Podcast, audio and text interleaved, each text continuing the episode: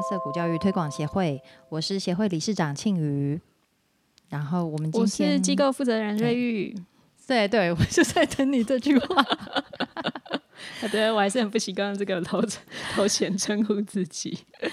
好，哎，我们一样要先帮大家介绍一下什么是涩谷学校跟嗯涩谷教育哦，因为呃我们成立这个协会就是为了要要做台湾第一家以涩谷模式运行的这机构。那涩谷学校呢，它其实是呃来发自呃美国麻州 Framingham 这个小镇，它是一九六八年呢有一群。在帮孩子寻找适合学校的家长所成立的。那这一所学校呢，它很特别，它是美国第一间让学生可以自主学习的学校。他的呃年纪呢，从学生年纪从四岁到十八岁都有，不分年级，是采用混龄的方式。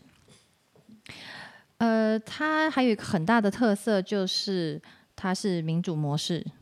诶，民主模式的话呢，就是透过两个机制来实践哦。第一个是嗯，校务会议，就是学校的大小事务都是用校务会议来决定。那学生跟职员，也就是大人跟小孩，在校务会议里面呢，都是一人一票。所以呢，呃，在小孩绝对比大人的数量多的这个情况之下，其实学校主要是由小孩来管理。另外一个机制呢，就是他的同伴司法制度。呃，我们一般就是说是涉谷法庭啦。那在涉谷法庭呢，就是处理人与人之间的冲突，呃，维护学校的秩序跟安全，这样子。好，这个就是嗯涩谷学校一个简单的介绍。呃，我们今天要来聊的是，嗯，在涩谷学校里面。亲师定位，嗯，其实就是公司领域的问题。因为我们从开始要办社股，就不停的收到各式各样的提问。那因为其实对于教育不同教育的呃需求是家长嘛，那家长们就会想说，呃，那我现在带着我的小孩，然后跟其他的家长我们一起共学的时候。我们就来尝试使用涩谷模式，这样是不是可以呢？其实，在涩谷来说啊，因为涩谷就是营造出一个具体而为的模拟真实社会。那也就是说，涩谷是一个公领域，所以里面才会有呃会议呀、有法庭这些制度。它跟家庭的情况，还有很多家庭凑在一起的情况，真的会不太一样。然后。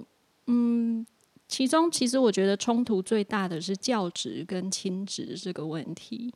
那我们大家应该都很有经验，就是呃，我教别人的小孩，看别的小孩不会什么东西，我觉得 OK 啊，没关系。可是当我教我的小孩一加一等于二，他学三次不会，我就翻桌了。这么简单的问题，你为什么不会压起来？对，然后叫你把餐具放好，讲一百次都讲不听，就很气。所以，然后另外还有，嗯。刚刚提的是共学嘛？那共学的概念就是爸爸妈妈带着孩子，然后一群家庭一起来有一些活动，这样。那我觉得共学当然跟社谷有很多呃理念一致的地方，譬如说我们都很尊重孩子，然后都很视孩子跟大人为平等的一个成员，好，很希望做到这样啦。然后也很尊重孩子，可是实际上在爸妈在场的时候和爸妈不在场的时候，孩子的状态真的是会完全不同的。没错，嗯，我我当初之所以想要嗯真的建立一个涩谷学校，就是因为，呃，我之前也有带小孩参加共学团嘛，嗯，然后在其实，在共学团里面啊，我因为我我的小孩的个性是他。呃，也可能因为他年纪还小啦，他现在才六岁嘛。那之前参加共学的时候，大概就是四岁五岁的年纪。哎哎，不对哦，三四岁。那他就是会一直黏着我，嗯。然后因为因为我们在家里面，我我们的状况就是没有其他跟他一样年龄的小孩，所以他都是跟家族里面没有。对，所以他都是跟大人一起活动，嗯他的那个人际关系的对象都是的都是大人，所以当他来到共学团这样子的场域，他还是很反射的，就是跟着大人，嗯，对，那他就不太会去主动跟小孩互动，也就学不太到一个比较嗯多样的互动模式。那只要我在场的话，他就会有这样子的倾向。嗯，所以呢，我们我们之前有做那个涩谷的夏季夏夏季体验营跟冬季体验营嘛，我就是尽量离开现场，然后让他去，就是了解那个社会险恶。那你应该有看到有一些小孩是，虽然爸妈在附近。但是他们还是可以跟其他小朋友玩的很开心的。对，就是每个小孩特质不一样啊。那对我的小孩来说，呃，我希望给他的嗯一个新一个阶段的成长，就是试着离开我的，我试着离开我的这个庇护吗？还是就是对，因为他是非常依赖我的。嗯，然后。呃，去到一个公领域，可以可以创造一个公领域，让他跟其他人有一个互动的练习机会。嗯，不过孩子会依赖爸妈，这个是很正常的状况。然后所有的小孩，其实，嗯，即使他还很小，那他可能讲不清楚，或是理性上没有办法去，嗯，描述。可是他们其实都非常。了解说，我是依赖着爸爸妈妈存在在这个社会上的。好，没有爸爸妈妈，我没有办法，我不知道我要住在哪里，然后去哪里吃饭。我没有钱可以买东西，我没有生存能力，这是所有小孩都知道的。嗯，那所以在嗯家庭或者是亲子关系里面啊，他无论如何，坦白讲是很难很难做到所谓真正的平等跟民主。因为亲子关系就是跟一般的个体状态是不一样的，是嘿。那在当然在公领域里面的亲子关系，它又更复杂了。我们在那个办营队的时候，也也看到过一些有趣的现象，譬如说小孩呃自己在营队的时候是一个状态，爸爸妈妈进来到这个场域之后，小孩完全变成另外一个状态，这个是很很常见的哈。因为小孩知道，哎，爸妈来了。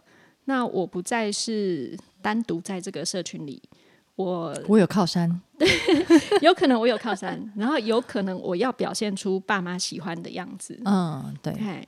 那我记得那个 J，我们另外协会另外一个成员监事，他有去过美国涩谷参观。那他们他回来是跟我们分享说，美国涩谷呢，他们当然一开始的时候。呃，这些体制外教育是很需要家长作为一个很重要的支支持跟资源。可是，在经过几十年的运作之后，美国社谷也开始请家长不要介入学校，甚至不要进入学校。他们如果要帮孩子送东西到学校，只能到大门口。那这个孩子如果他要带入学校的东西，是他无法独自从校门口搬到。教室里的那他可能就没有办法带来，他可能要自己想办法，可能找朋友啊，可能借推车啊。总之就是家长不能帮他，即使是要帮他搬东西进学校也不可以。好，所以他们是非常明确的区分了公领域跟私领域。嗯，在那个香港涩谷翻译出版的一本那个涩谷一撇里面啊，他也是有提到，呃，就是家长。呃，其实会参与涉谷的家长啊，都很清楚一件事情，就是家长的存在会呃妨碍小孩的，就是迈向独立自主的过程。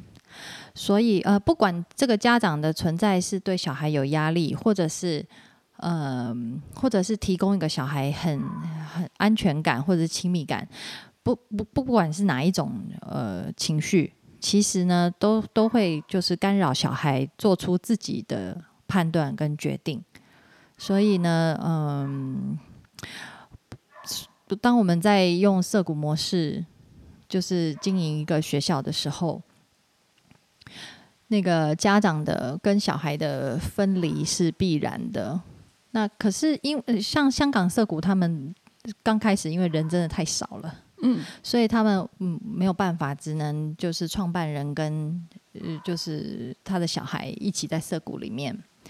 但是我跟他，我跟他在问这个事情的时候呢，他仍然他说，呃，家长跟小孩分开是比较好的，嗯，嘿，然后他也非常能够理解，就是我跟小孩只能有一个人去涩谷，哦，对，所以呃，今天我跟小孩情况是。我让他去涩谷，我把涩谷让给他。感谢你的牺牲。对我内心其实是有点感伤，但是既然他那么他也很喜欢涩谷的话，那就成全他。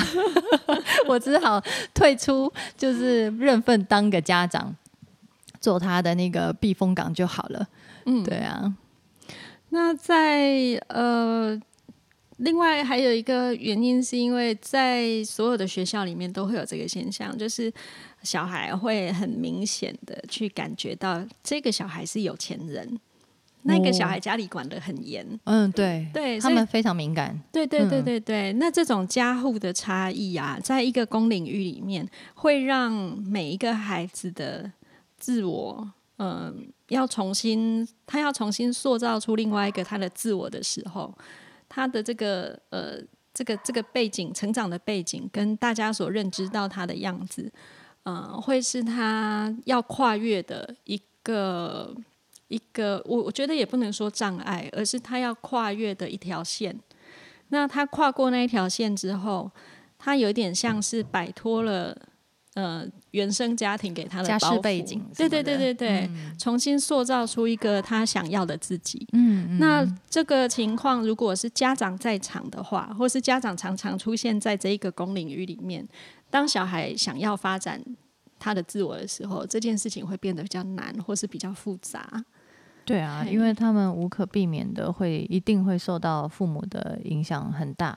对对，这个是我们在呃塑造这个教育场域的时候，嗯，蛮努力在避免的事情啦。对，嗯，那我们其实也可以想象我们自己的情况嘛。你跟一群朋友出去吃饭，和你跟爸妈一起出去吃饭，真的是一样在同一家餐厅，然后即使你也带朋友去了，就是会不一样。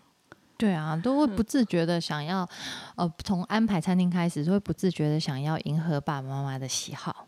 嗯啊，那个是我们是已经长大了啦，所以才会这样。对，不过小孩子搞不好更严重哦，以爸妈为主。对啊，或者是他会无意识的想要成为爸妈想要的样子。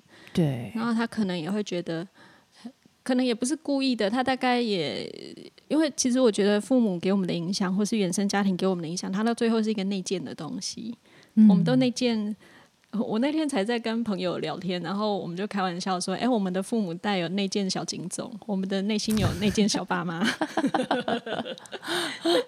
听起来很诡异耶。我觉得这个很难避免，但是如何让这样子的影响和嗯给孩子的局限能够降到最低，让孩子可以比较顺畅愉快的成为他自己，这个是要很呃努力去。去经营的，尤其是在涩谷这样一个非常嗯非常没有架构的地方，嗯，希望他们可以在这样的环境里面，真正的去达到内外一致的状态，对，嘿，而不是他们心里自己想要做什么，可是因为有一个有一个父母的影响在，然后他就没有办法去实践去。真的表现出他自己这样子，嗯。嗯，那所以这个是涩谷在划分所谓的公司领域的时候，为什么很不希望家长介入太多，或是家长出现在校园里的原因？是，嘿，好哦，诶，那我们我们下一集是要讲。下一集我们来讲涩谷的一天。对，其实私领域的事情啊，涩谷是几乎不插手。我们本来就不需要去管到你在家里干什么嘛。嗯。那也有很多家长，他搞不好在家里很严格，可是当小孩来到涩谷的时候，他就是完全用就是按照涩谷的规矩。有这种人吗？应该有难想象哦。家有家规，国有国法，本来就是不一样的事情。哦，其实有哎、因嗯为我们营队里面有一个有一对妈妈跟小孩就是这样，妈妈非常清楚，在家里面我就是老大，哦，对，然后你我他跟小小孩在家里的互动，就是规则是妈妈定出来的啊、我觉得这样也蛮好，对就是讲清楚，楚对，嗯然后小孩知道去到哪里要 follow 什么什么规则就好了。嗯，让我们在家里知道说爸妈为我们定下来的家庭守则是什么，去到学校，学校有学校的校规，然后去到社会，社会上有社会上的法律。你去到美国，去到西班牙，去到法国，每个国家的法律不同，对只要是很明确的、很清楚的就好了。因为小孩他们在家里其实都很熟悉，呃，都很熟悉于跟父母配合了。嗯，所以他们需要练习的是在父母不在的时候，要如何跟别人配合。对对对对嘿对，对我来说，我这是我送小孩到涩谷最呃最最主要的一个考量啦，嗯考量之一。这样，对啊，那私领域就是家里，其实我们明白的讲，它就是有阶层的。有啊，对，因为资源就是从父母那边来，所以你很难说你跟孩子很平等。但是呃，所以孩子在私领域的时候，嗯、他要他就知道说他应该用什么样的态度跟父母相处，然后你们也可以相处的很好，然后你也可以你们的情感交流也可以非常的密切，这些都非常的没有问题。但是来到涩谷，涩谷就完全不是家里那一套。那这个好像也就是为什么那个美国涩谷他会有的时候会劝退一些自学生的家庭，对对对对，嘿，就是因为那个他们可能会把家里的那一套，就是、嗯个人自带学太久了，嘿对带到那个涩谷里面嘛，然后他就觉得、呃不相容的时候，他会很希望嗯去改变涩谷的，是我觉得改变动摇算是蛮积极的。嗯，对我我所知道的是，个人自学生他久了之后，他来到涩谷，他会觉得涩谷为什么需要开这么多会，然后为什么会需要法庭，我为什么要去呃摄入跟我无关的事情？